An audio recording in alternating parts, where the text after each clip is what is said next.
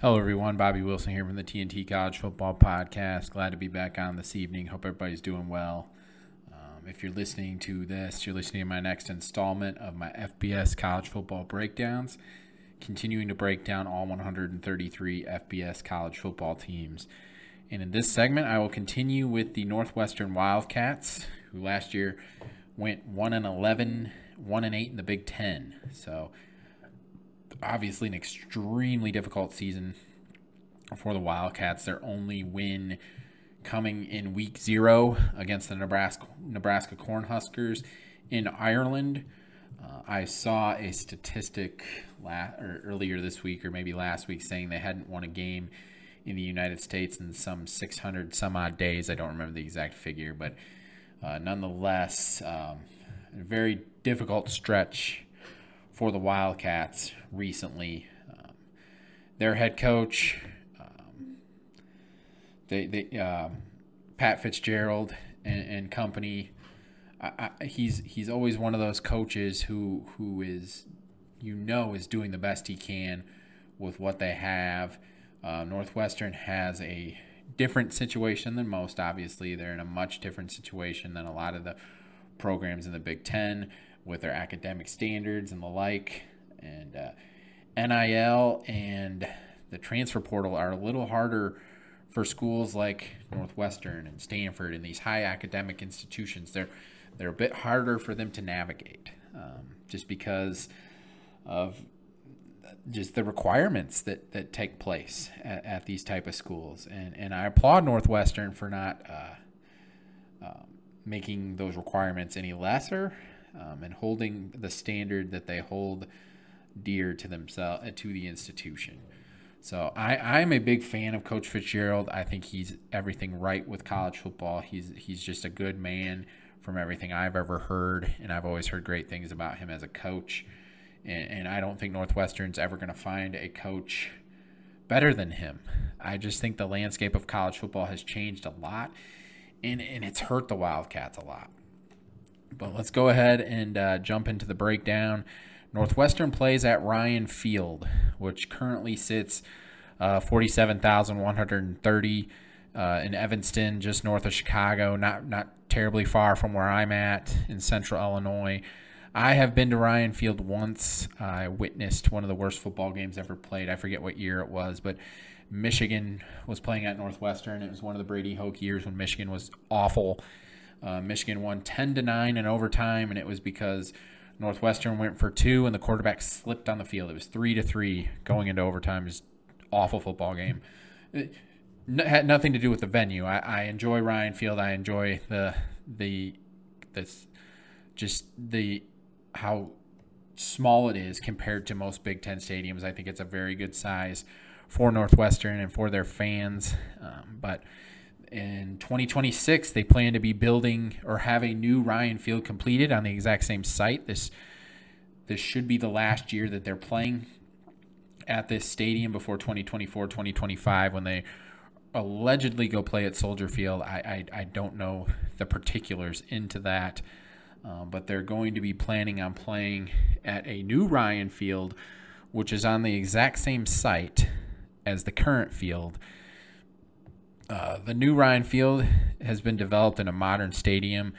Um, Dome Stadium is going to have uh, 12,000 fewer uh, seats. It's going to be for 35,000 people, but the indoors aspect is going to create a great opportunity for, uh, well, not entire. I shouldn't say indoors. I apologize, but the the smaller crowd uh, occupancy um, should be able to make it for many, many other venues.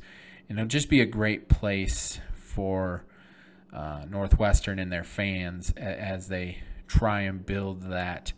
Um, j- just that camaraderie within that fan base. It's a great group of people. I've met I've met some really really great Northwestern fans that I've really enjoyed being around.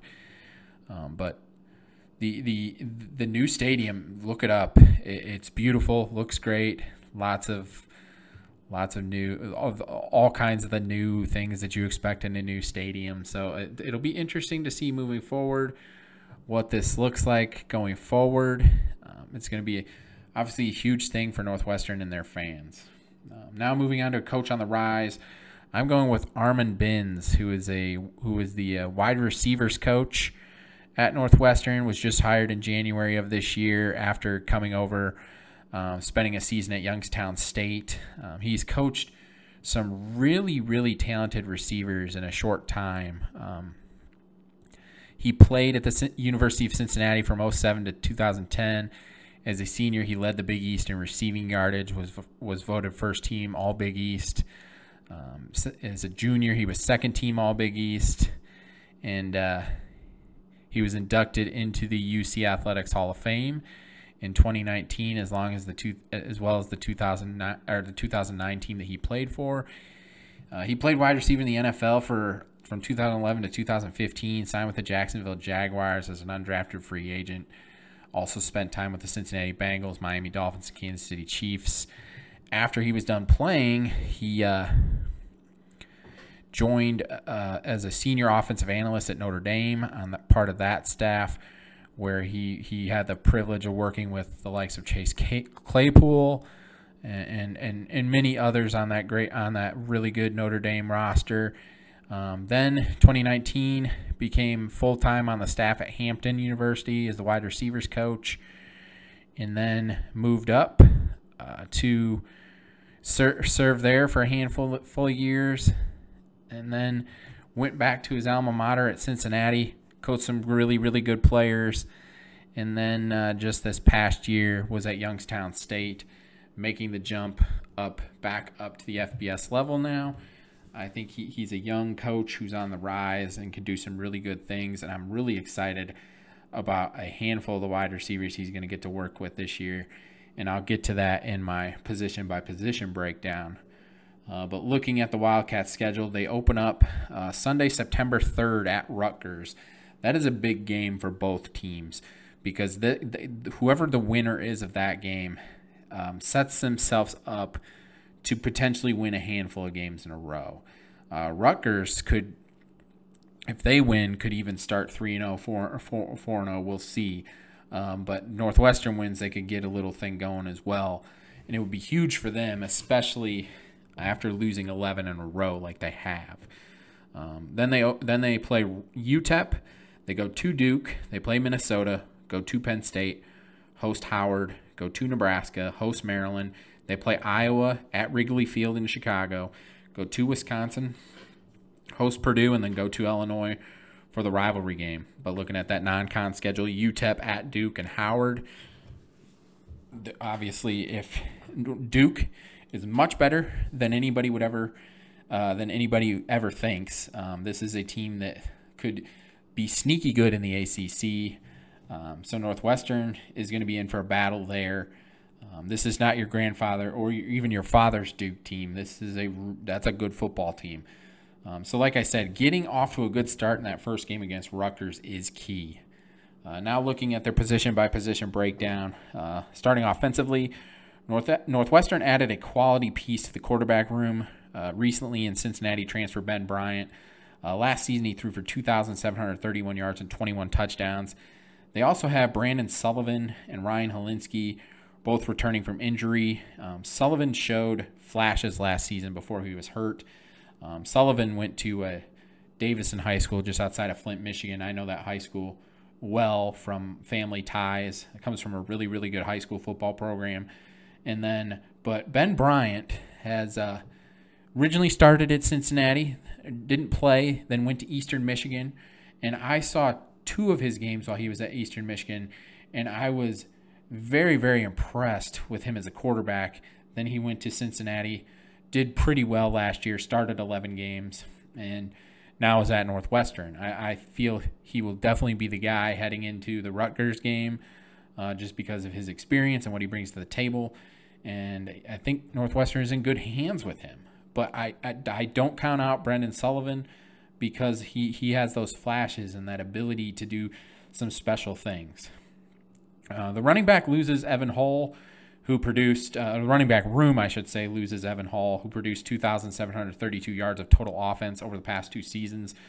Uh, most of the time, that would be a huge hit. Um, even with his departure, though, this is still a strong unit. Uh, Cam Porter, Anthony Tyus, and uh, Joe Hyman all have experience. Uh, Porter and Tyus are thunder to Hyman's lightning. Really good combination of power and speed between these guys. They just got to stay healthy, which has been a concern uh, for a couple of them. Uh, the receiving core returns wide receivers Jacob Gill and Bryce Kirtz, and tight ends Thomas Gordon, Marshall Lang, and uh, Charlie Mangieri. Uh, the additions of wide receiver A.J. Henning from Michigan and Cam Johnson from Arizona State have created some major buzz around the program.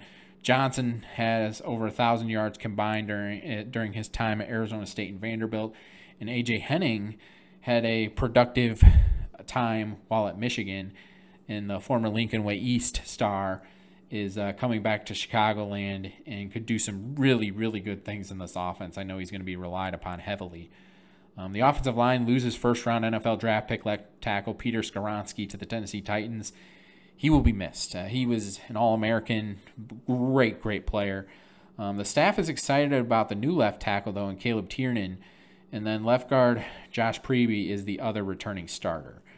Um, so some shifting going around on the offensive line and uh, some new things to look at there. Um, now shifting to the defense, the defensive line returns both starters at defensive end is in, and is in good hands. Sean McLaughlin and Aiden Hubbard, along with Richie Hagarty from uh, Southern Illinois, have plenty of experience. Haggerty could also see time inside at tackle as well. Um, defensive tackle Najee Story is stout, but will need new faces to help. He was the only scholarship defensive tackle during the spring. They have since added other pieces. Uh, Reginald Pearson from Bethune Cookman and Matt Lawson from Fresno State provide help, and I'm sure they will rely on incoming freshmen as well. Uh, the linebacking core has two talented pieces in this new 4-2-5 set. Uh, Bryce Gallagher had 100 tackles last year, and uh, Xander Mueller had 87 tackles. They're a great place to start. And then Grayson Metz also can be relied upon. Uh, this trio does need to get a bit quicker, though foot speed and catching up to the high high level athletes in the Big Ten. I'm not saying it's a huge issue, but it would help. Uh, the secondary returns valuable pieces and safeties Jeremiah Lewis, Rod Heard, and Coco Azemina. Azema, uh, Azema and Heard could be could do big things in this new system now that they have a five. They're going to have a five uh, DB set. These guys will line up in different positions, and then cornerbacks uh, Garnett Hollis and Theran Johnson have some experience as well. Not a ton, so that cornerback position ha- has is a little thin, um, but the the top two at least have some experience. Uh, special teams, the kicking and punting game will both see battles for the starting roles. Punter Luke A- A- Akers returns, but more, Northwestern was last in the Big Ten in net punting last season, so obviously need some improvement there. And then final analysis is my own personal opinion about the Wildcats. We all know of the limitations Northwestern faces. I, have talked about it at the beginning of this segment. Um, high academic standards, playing in one of the best conferences in college football, NIL, and transfer portal make it difficult for them, but nonetheless, you still got to try and find a way. Uh, they returned many of the key pieces from last year that were injured and there are key transfer portal additions that will help. So they were able to the transfer portal guys they were able to get are guys that can really really help them, such as Ben Bryant at the quarterback position, AJ Henning at wide receiver, and and, others. Uh, the main focus though is on the new coaching staff and player development. Um, that that that's where Northwestern has made their bread and butter over the years is being able to develop the talent that they're able to bring in a lot of the guys that go to Northwestern aren't you, you can tend to out athlete Northwestern, but they develop these players, or that in the past, the really good Northwestern teams, they've been able to develop these guys into the pieces that they need and want them to be to have that success. And this new staff really needs to do that. Um, that growth could lead to a return to the Northwestern way. And what I mean by the Northwestern way is just that hard nosed football that they play. They don't beat themselves. Last year, they were one of the worst turnover teams in the country. That's not how Northwestern plays. that obviously needs to change. And I think I think Coach Fitzgerald will do a lot of inward soul searching when it comes to that, and will get that fixed. I think he's a very good coach, like I said, and I think he's going to have things. I'm not saying that this that they're going to be able to turn this around quickly, because they are behind the eight ball compared to almost every team in the conference. However, they can control the controllables and take care of business the way that Northwestern tends to do. And I could see that happening. And I can see them being in a lot more close games this year, where last year they were the second lowest scoring team in college football, worst in the Power Five by far, but second worst in all of FBS football, 130th in the nation in scoring offense. Obviously, something that needs to be fixed. And the injury bug bit them hard last year. And uh, they're one of those teams where they can't necessarily handle that just because they're already behind when it comes to a quote unquote talent perspective. There's talented guys on this team, no doubt. But compared to the rest of the Big Ten, there is a bit of a gap. And with that development, the player development that they need to stress, I think they'll be able to close that gap and be able to handle things a little bit better. But hope you guys enjoyed this breakdown. It's one of the favorite things that I do here. Um, break down all the programs every year. It's a lot of fun. Uh, please like, subscribe wherever you listen to the podcast, and give the podcast Twitter account a follow at TNT College Foot One. Everybody have a good night. God bless.